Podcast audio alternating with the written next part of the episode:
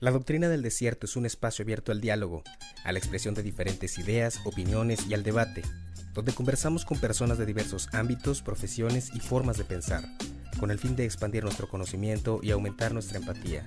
Este proyecto nació viajando por las venas del hermoso estado de Coahuila, de ahí el que su nombre sea Lo Aprendido en el Desierto. Mi nombre es Ricardo Villanueva, traído humildemente para ti.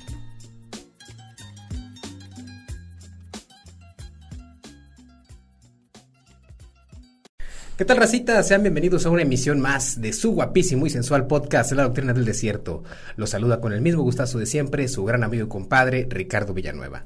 El día de hoy, raza, tengo el honor de presentarles a mi gran amigo Diego Cobas, tatuador profesional originario de aquí de San Buena. ¿Cómo estás, mi Diego, el día de hoy? Muy bien, muchas gracias. Igualmente también, gracias por la invitación. No, hombre, al contrario, muchas gracias a ti por haber aceptado la invitación, por haber dado por haberte dado el tiempo, por haber venido, porque estamos grabando en sábado, raza, sí, a mediodía, por eso está difícil, pero dice el Diego, vengo bien crudo, pero como quiera se hace. Sí, no.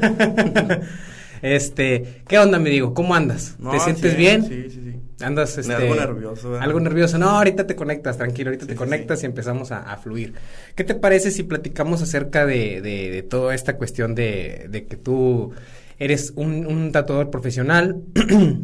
Si nos van siguiendo, raza, a Diego yo lo conocí en el podcast pasado, se pueden acordar, estábamos entrevistando a todos los artistas de aquí de San Buena y él llevó parte de su trabajo a la galería de arte de aquí que se presentó aquí en la plaza.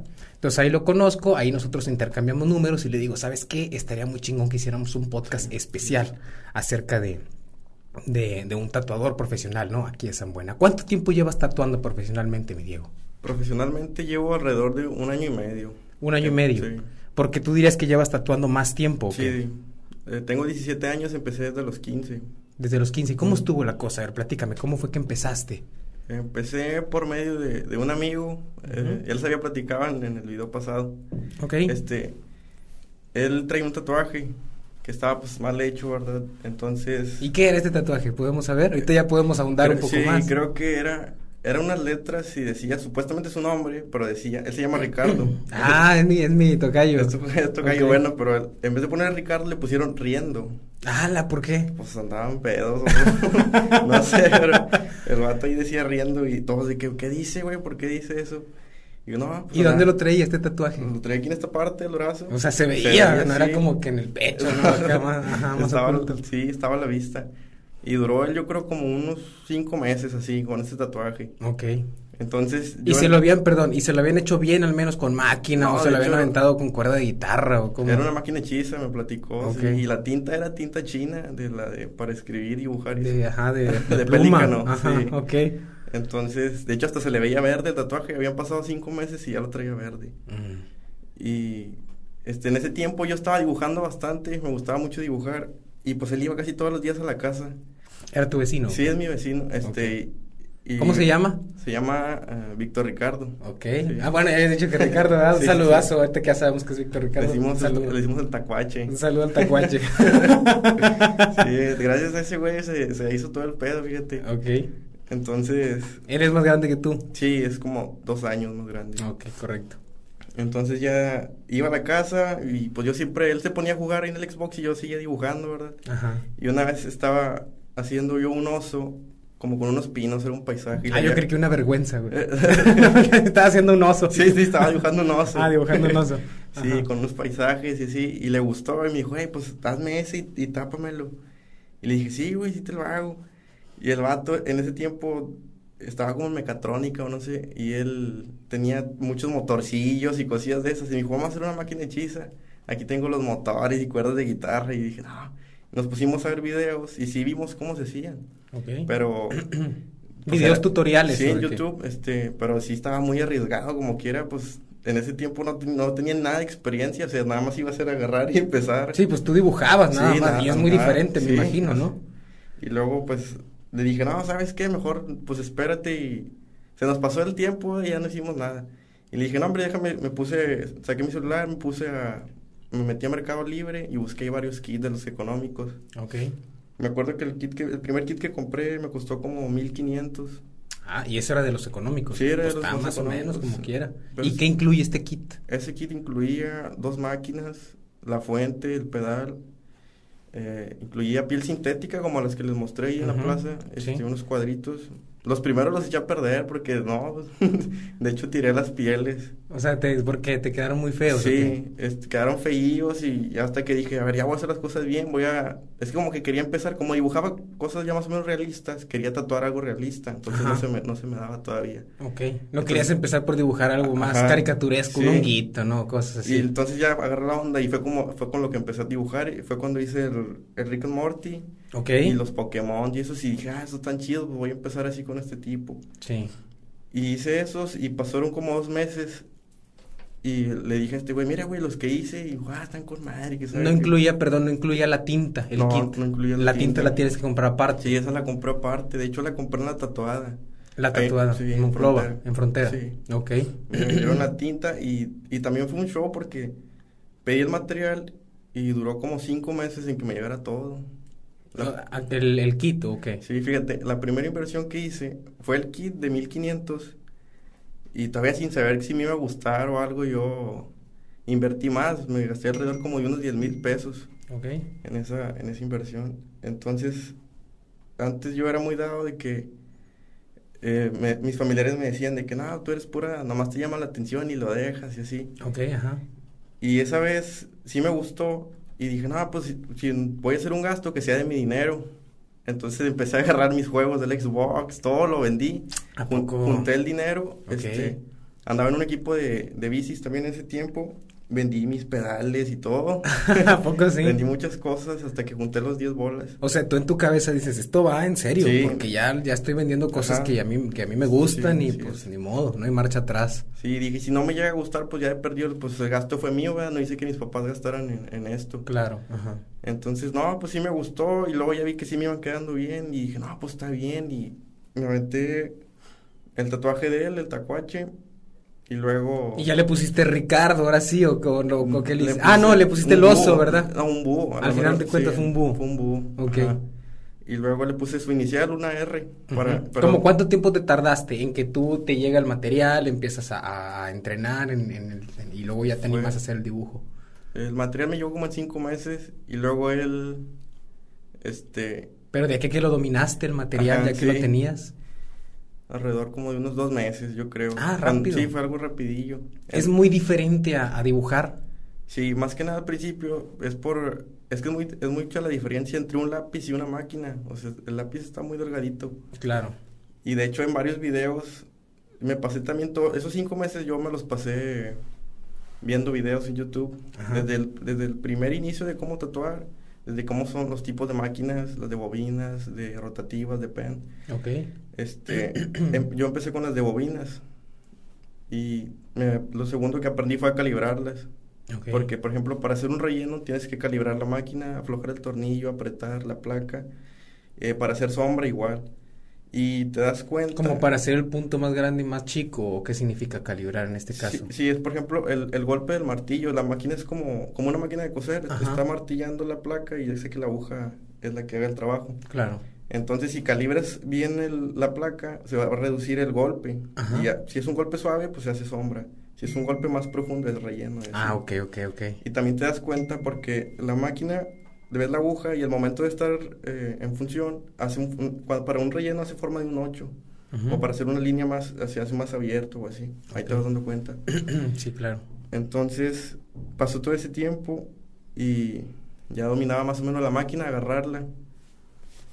Y luego fue cuando ya contacté al tacuache, ¿verdad? Y le dijiste, ahora sí ya. Sí, le dije, ahora sí, güey. Y me dijo, no. Que fue el conejillo de Indias entonces. Sí, entonces pues ya al fin se dejó y lo tatué. Y sí, le quedó muy bien el tatuaje. De hecho, pues para haber sido el primero sí estuvo... ¿No tendrás una foto de ese primer tatuaje? Sí, tengo. Igual y me la puedes pasar y se las pongo aquí en la raza para que la puedan ver del primer tatuaje que tuviste. Y, o sea, todo este proceso del aprender a tatuar, nadie te enseñó, nadie te dijo, oye, así, todo fue autodidacta. Tú buscaste cómo, tú ensayaste hasta que diste... Y luego estabas ensayando, antes de hablarle a tacuache, ensayabas en las puras pieles artificiales, o ¿cómo le decías? Sí.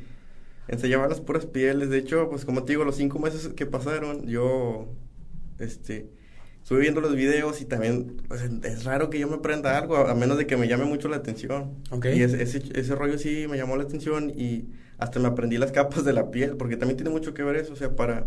Depende de la zona, es la profundidad de la aguja que vas a enterrar. Okay. Por ejemplo, si es en la espalda, son 3 milímetros. Si es en el brazo, 1 o así. Okay, depende también la piel, si es muy suave o dura. Ok, ¿depende de nada más de la pura piel o también de la cantidad de músculo que haya? Sí, también tiene que ver eso. Okay. O sea, tú al tocar, pues te das cuenta, está blando, está duro, y ahí vas sacando más aguja o vas reduciendo. Claro. Uh-huh. Y al momento de estar trabajando, pues estás trazando la línea, y si no se queda, pues es que le falta más aguja, o hay que subir al voltaje o así. Ah, ok. Por ejemplo, en una parte donde esté más gruesa, como la espalda, que es muy musculosa, comparada con, no sé, digamos, las costillas, que no tienen nada de músculo, ahí, ¿qué diferencia habría entre tatuar uno y tatuar otro? En la espalda, sí, hay que sacar más la aguja, entonces el voltaje también es más, un poquito más brusco. En realidad, yo siempre uso un voltaje de 9 volts para casi todo. Okay. Ya nada más lo que es la aguja la que varía, ¿verdad? Sí, claro. Entonces tú dirías, así a grandes rasgos, si yo te preguntara, oye, mi hermano, aprender a tatuar requiere mucha práctica. Pues a mí la verdad no me llevó tanta práctica, fue como que hice un mes de práctica. Uh-huh. y ya como que me dijeron, ay, te quedaron muy bien, tatué el tacuache, y como que me dijeron, es que empecé ahí en la colonia, con chavos de la colonia. Uh-huh. Tatué varios chavos de la colonia, y luego ya mi hermano y así me dijeron, pues ya de perdido cóbralo el material. No estabas cobrando nada. No estaba cobrando Entonces nada. Todo te estaba costando a ti. Sí. Válgame, sí. Ok. Pues todo por aprender, ¿verdad? Y pues muchos de los tatuadores practican consigo mismo. Sí, claro. Sí, entonces yo tuve, como quien dice, el lujo de haber practicado con otras personas. Bueno, pues sí, si lo ves desde ese punto, sí es cierto. Y hasta ahorita, pues no tengo ningún tatuaje.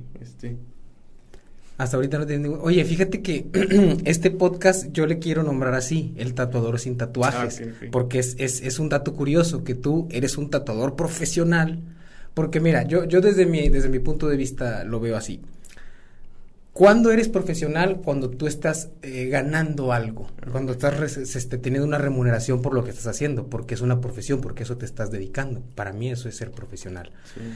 Entonces, en el caso tuyo, sí, como lo hablamos, eres un tatuador profesional y aprendiste de manera empírica, lo cual a mí se me hace, o sea, totalmente solo, lo cual se me hace algo muy, muy, muy grande. Porque muchas de las personas, me imagino yo, que aprenden con alguien más, y aquí al de así, aquí al de asá. ¿Tú te has enfrentado a algún tipo de reto al decir, ay, ¿sabes qué? Esto la tuve que cajetear varias veces antes de aprender que se hacía así, se hacía de esta manera? O si existen diferentes técnicas para tatuar que no las aprendiste tan rápido, o ¿qué me puedes platicar de eso? Por ejemplo, para tatuar el color, uh-huh, primero me enfoqué en tatuar con tinta negra, pero el color sí es más delicado porque... necesitas, también depende mucho del tono de la piel. Hay colores que se oxidan, depende de tu tono de la piel, o sea, no quedan bien. Okay. Y sí, al principio sí se me dificultaba mucho tatuar el color, sí, era muy difícil porque, como te digo, varía en el voltaje en el que lo hagas, la forma de los círculos, vas haciendo el relleno, entonces tienes que vas tatuando, limpias y ves que quede parejo, uh-huh. Sigues de nuevo ahí, y si es más tardado, es como que más... Tiene que quedar más perfecto. Sí, claro. Hasta la fecha, mira, todavía el color amarillo no lo domino. Me falta para tatuar el amarillo. Ah, porque... o sea, también el color varía, no nomás es color por color. Ajá. Porque aquí tiene mucho que ver, si es muy claro el color, por ejemplo el blanco, uh-huh, estás tatuando con blanco y es casi nada más para dar luces en los ojos, así detalles. Ajá. Entonces los haces y eso es en realidad, pues es como dolor en mano porque nada más en la foto al tiempo se borra. Sí, claro. Pero al momento de tatuarlo batallas porque empieza a salir sangre, el color se pinta rosa, uh-huh, y no se queda. Sí, claro. Ahorita el blanco sí se me queda más o menos, pero el amarillo sí se me pinta todo... todo rojo. Okay. Por eso muchas veces sí les digo a los clientes de que no, es que la verdad no, el amarillo casi no lo sé tatuar, o a veces les digo que no tengo, pues evitar la vergüenza esa. Sí, claro. Pero bien, por ejemplo, yo sé bien que me falta dominar eso, entonces pues me pongo en piel falsa o veo videos y así, pero como quiera no es lo mismo tatuar en una piel falsa o en la piel porque... pues depende de la cicatrización. Sí, claro, también. Entonces, en una piel sintética obviamente el color se va a quedar. Siempre se queda igual. Azul, uh-huh. Y en la piel pues va sanando y conforme va sanando van creciendo capas y van tapando el color. Así es. Y se pierde. Ajá. Es difícil dar un pronóstico de cómo va a quedar a largo plazo ese ese dibujo. Pero yo creo que es como todo, ¿no, mi hermano? O sea, necesitas práctica para poder dominarlo. Sí. O sea, no me sale el amarillo, pero con el tiempo me saldrá y poco a poco, ajá, ¿no? Sí. Empiezas a hacer de todo. Precisamente acabas de contestarme una de las preguntas que yo te quería hacer, que es, ¿alguna vez te ha tocado que te propongan hacer algo que no puedas hacer? Ya me dices que sí. ¿Te acuerdas de alguna en especial donde te ha tocado decirles que no puedes o que no está tan fácil o qué onda? Sí, por ejemplo, ahorita, hace poco un cliente me pidió un pasaje. El pasaje consta de todo el brazo, como una manga, tatuado, okay, pero con cosas de la vida y así. Entonces, o sea, como con frases o con... Sí, por ejemplo, rostros de familiares o cosas que te representen y quieras traerlos aquí. Sí, claro. Entonces el pasaje sí estaba elaborado. De hecho, el chavo quería que yo lo diseñara. Ok. Y pues sí se me hacía todavía como que un proyecto ya muy, muy avanzado, ¿verdad? Para lo que yo llevo. Uh-huh. Y le dije... Pues es que no, le dije la verdad, dije, es que todavía no me siento capaz de hacer un trabajo así. Sí, claro. Y de hecho creo que le recomendé el número de otro tatuador aquí de San Buena. Y dije, háblale a él, él sí tiene más tiempo de experiencia, tatúa mucho mejor. Y así como que era entre nosotros, nos echamos la mano, ¿verdad? De que nos falta material o yo voy con otro camarada o así, nos hablamos. Sí, claro. Oye, y todo esto de... Ya ves que comenzamos diciendo que tú decías, yo no tengo tatuajes y el título del sí, podcast es El Tatuador Sin Tatuajes. ¿Nos puedes explicar más o menos esto? ¿Por qué? ¿Qué onda con eso de que no tienes tatuajes? A mí se me hace muy raro. Sí, usualmente sí, vemos a un tatuador profesional y lo vemos como pizarrón, ¿no? Todo lleno de tatuajes y haciendo normal. Y en tu caso, pues ni uno. ¿Nos puedes explicar por qué? Pues, primero que nada por la edad, ¿verdad? Pues apenas tengo 17 años. Y cuando yo empecé, mi mamá me dijo, está bien, tatúa, pero nada más tú no te vayas a tatuar. Ok. Y yo en ese momento le dije, no, yo no me voy a tatuar, yo después voy con alguien que me tatúe. Ok. Le dije, y así pasó un buen rato, ¿verdad? Y todos mis tíos son muy como que, no, que los tatuajes, y mis hermanos traen tatuajes y todo. Uh-huh. Pero... O sea, ¿tus tíos son de los tatuajes de verlos bien o de verlos mal? No, o sea, pues ya ahorita como ya todos mis primos han tatuado, ya lo uh-huh, ven como que un más o menos. Algo, uh-huh. Y ya ahorita uh-huh, conmigo que tatúo, pues ya lo ven más como un arte o algo, ¿verdad? Sí, claro, por supuesto. Pero sí me dicen de que no. Como lo que es en realidad. Sí, así uh-huh, debe ser. Porque antes tenían pues los estereotipos de que no, pues los tatuajes son para carceleros uh-huh, o cosas. Para drogadictos y sí, para cosas, sí. Y entonces mis tíos son los que me dicen de que no te tatúes por el trabajo o así, aunque en realidad ahorita ya no afecta porque ya es ahorita ya, la verdad, según lo que yo veo, ya no hay ninguna afectación. Es como una discriminación, claro, en un trabajo si no te dan trabajo. Así es. Uh-huh. Entonces, ¿estás esperando cumplir la mayoría de edad nada más para empezar a tatuar o qué onda? Me iba a tatuar a los 17, mi mamá me dio permiso, de tatuarme. Ajá. Entonces, pues por cosas, ¿verdad? De ahí del destino, mi mamá falleció y... ¿Ah, en serio? Sí. Lo siento mucho. De hecho, pues cuando yo empecé en el local, que tiene como 6 meses. Ah, ok. Entonces, como mi mamá estaba mal en ese tiempo, yo como que dije, pues, me iba a tatuar en mi cumpleaños, yo tenía cita ahí en la tatuada, okay, para el 25 de septiembre. Y haz de cuenta que yo cumplo años el 24, mi hermano el 25. Y nuestros cumpleaños lo pasamos en Monterrey, en el hospital, con mi mamá. Ah, no me digas. Ella ya estaba en coma, la tenían en terapia intensiva, creo. Ah, qué cosa. Entonces, pues, sí, es algo duro que pasamos. No, pues, qué fuerte, no, ni me imagino siquiera. Sí. Y, pues, nos tocó pasar el cumpleaños ahí, ¿verdad?, con ella. Claro. Entonces, ya el día 25 en la tarde, que cumplía años mi hermano, ajá, nos la trajimos para acá, para San Buena. Y mi mamá ya solo estaba esperando que cumpliéramos los años, yo creo, que pasaran nuestros cumpleaños, porque ella fallece el 26. Okay. O sea, el 24 yo cumplo años, el 25 mi hermano, y ella fallece el 26 en la mañana. Qué fuerte, qué duro. Sí, claro. algo pesadillo en ese tiempo. Sí, no, me imagino. Entonces, yo dejé eso del tatuaje porque, mm-hmm, como estábamos ocupados con ella, ¿verdad? Pues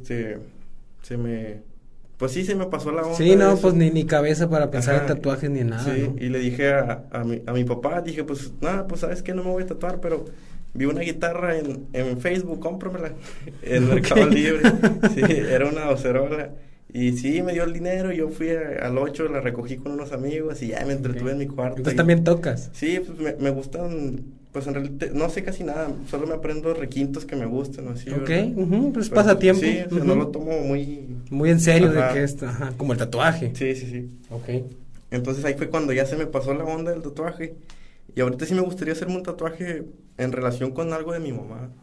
Fíjate que estaría muy bien. Sí. Yo creo que, si me permites el comentario, tal vez por alguna razón fue justo en esa fecha, ¿no? Tal vez algo estaba ella, una energía liberando para que tú empezaras a, no sé, a despertar algo dentro de ti. No sé tú cómo lo veas, cómo lo quieras ver.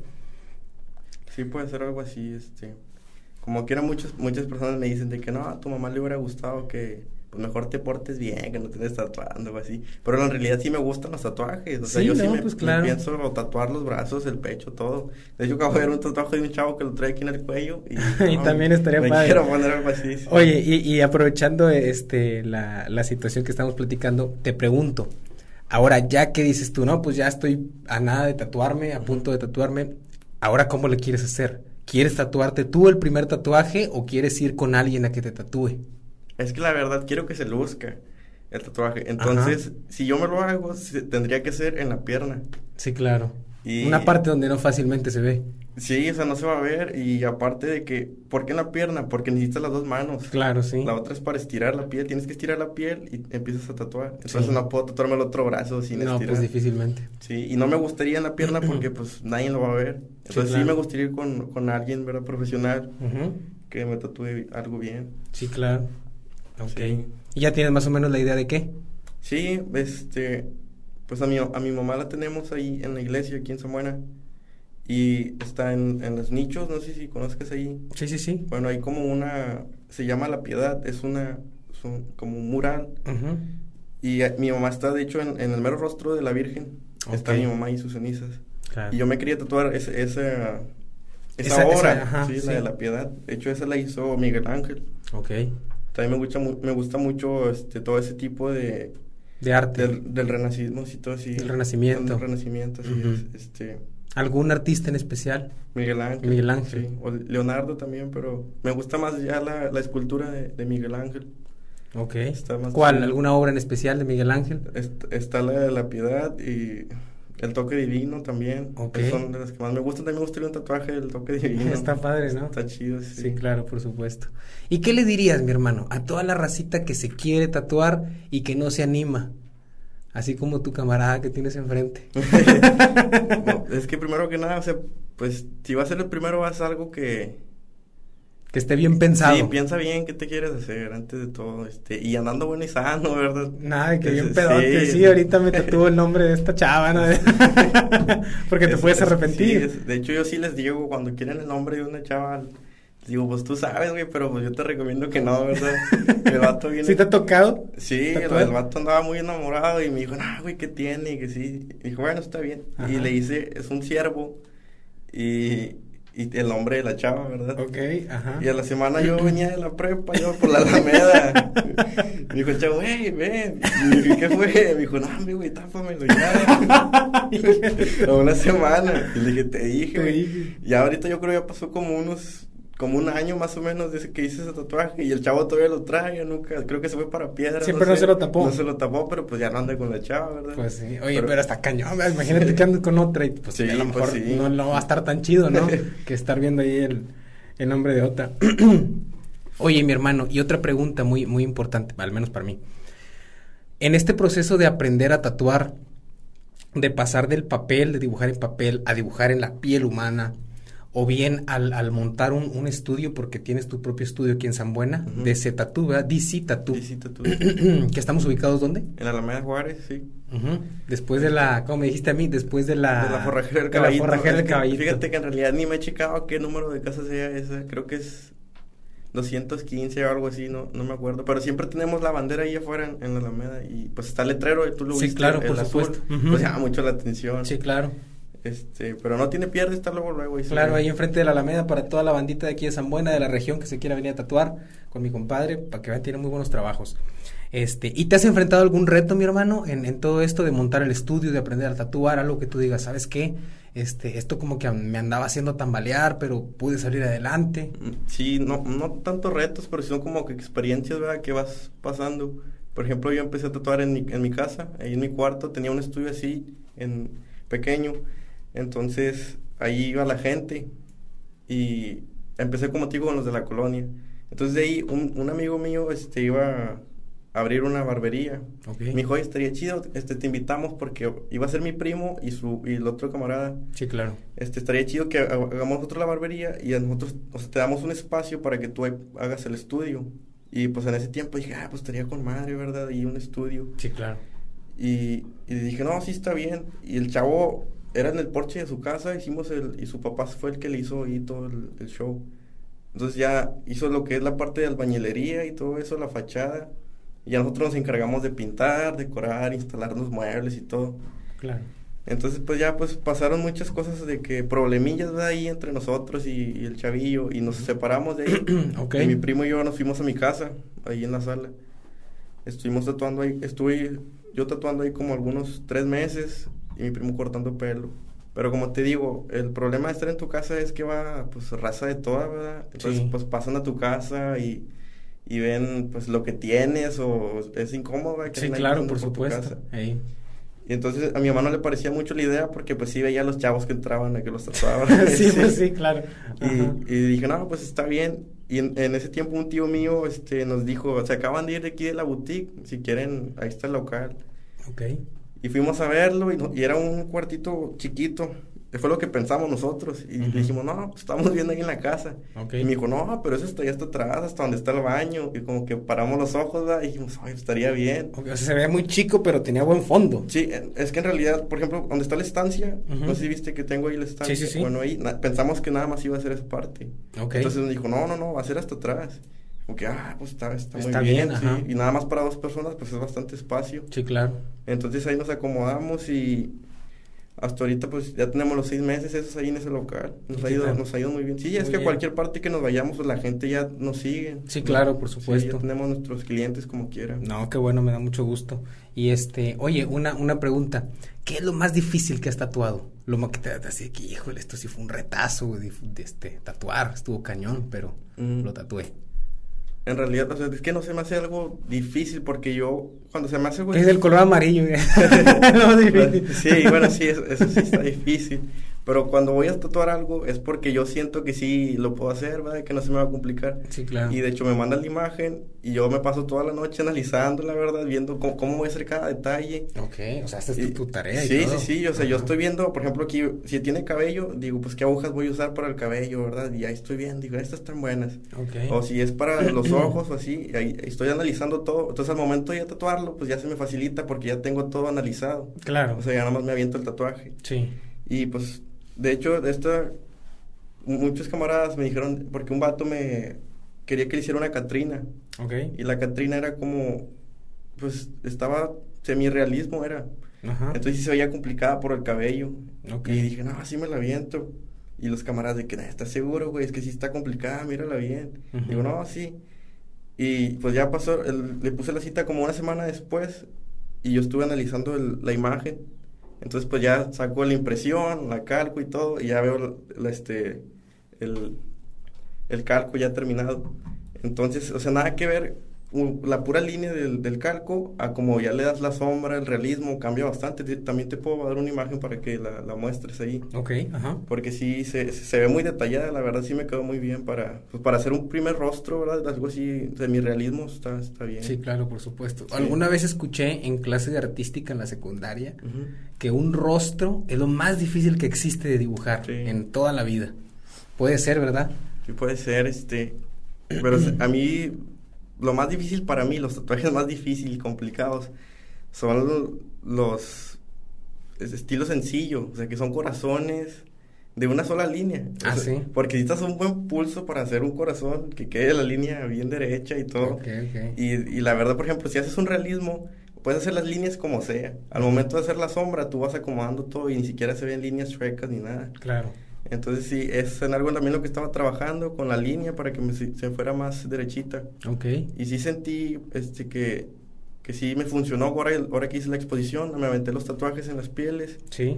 Y después hice un tatuaje de una rosa en el cuello, que es una zona muy incómoda porque te estorba el hombro.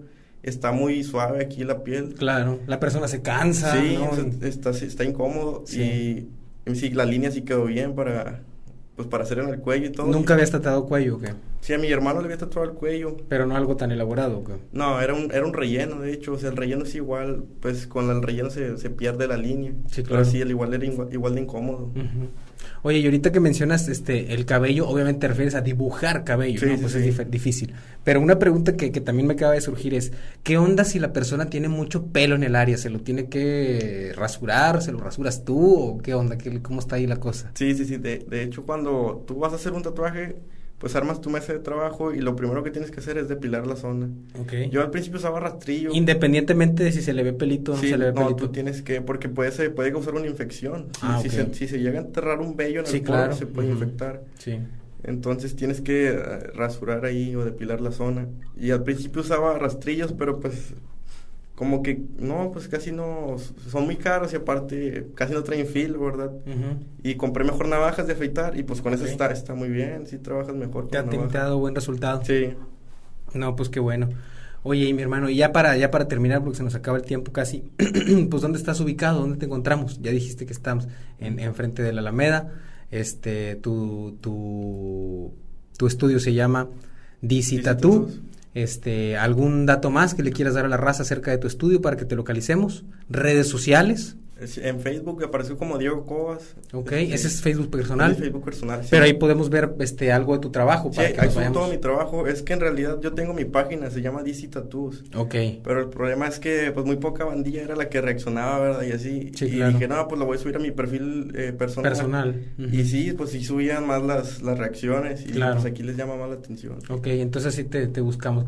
Como quiera, ya saben, banda, aquí abajo dejo siempre los links, sí, ¿verdad? Para que nos encuentren. Igual y puedo dejar el número también, ¿ya? Ya ves que das tu tarjetita con tu número y ahí mero sin problema podemos agendar una cita, podemos y pues algún mensaje que le quieras dejar a la racita del desierto, mi buen Diego, tú que eres todo un artista, tú que has tenido todo un proceso para llegar ahorita hasta donde estás, a lo mejor para ti es, no mames, es una, pero no, como quiera lleva su chiste, cómo no, tú que llevas un proceso creativo desde cero hasta ahorita, sé que lo sabes, sé que entiendes cómo despierta tu forma de pensar y cómo cambia conforme tú llevas este proceso.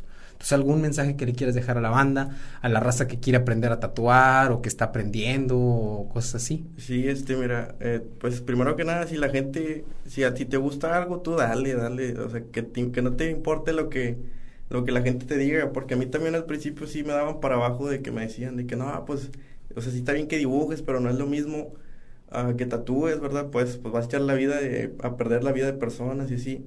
Entonces, pues, empecé con lo de la piel falsa, pero lo que voy es de que, aunque te digan, y si tú quieres, tú hazlo, y hasta que ya las personas esas, pues, ni te van a decir comentarios buenos ni nada, se van a quedar callados. Claro. Pero ellos saben bien de que, pues, sí lo lograste, ¿verdad? Lo que quisiste. Así es. Y, pues, la edad no importa, pues, entre más joven empieces es mejor. Así es. Y te échenle ganas y todo se puede. Excelente. No, pues ahí está mi gente, racita, ya saben, el buen Diego, DC Tattoos, tatuador profesional, el tatuador sin tatuajes. Sí, otro podcast más para todos ustedes, aquí queda, ya saben, suscríbanse y nos vemos en la próxima. Bye.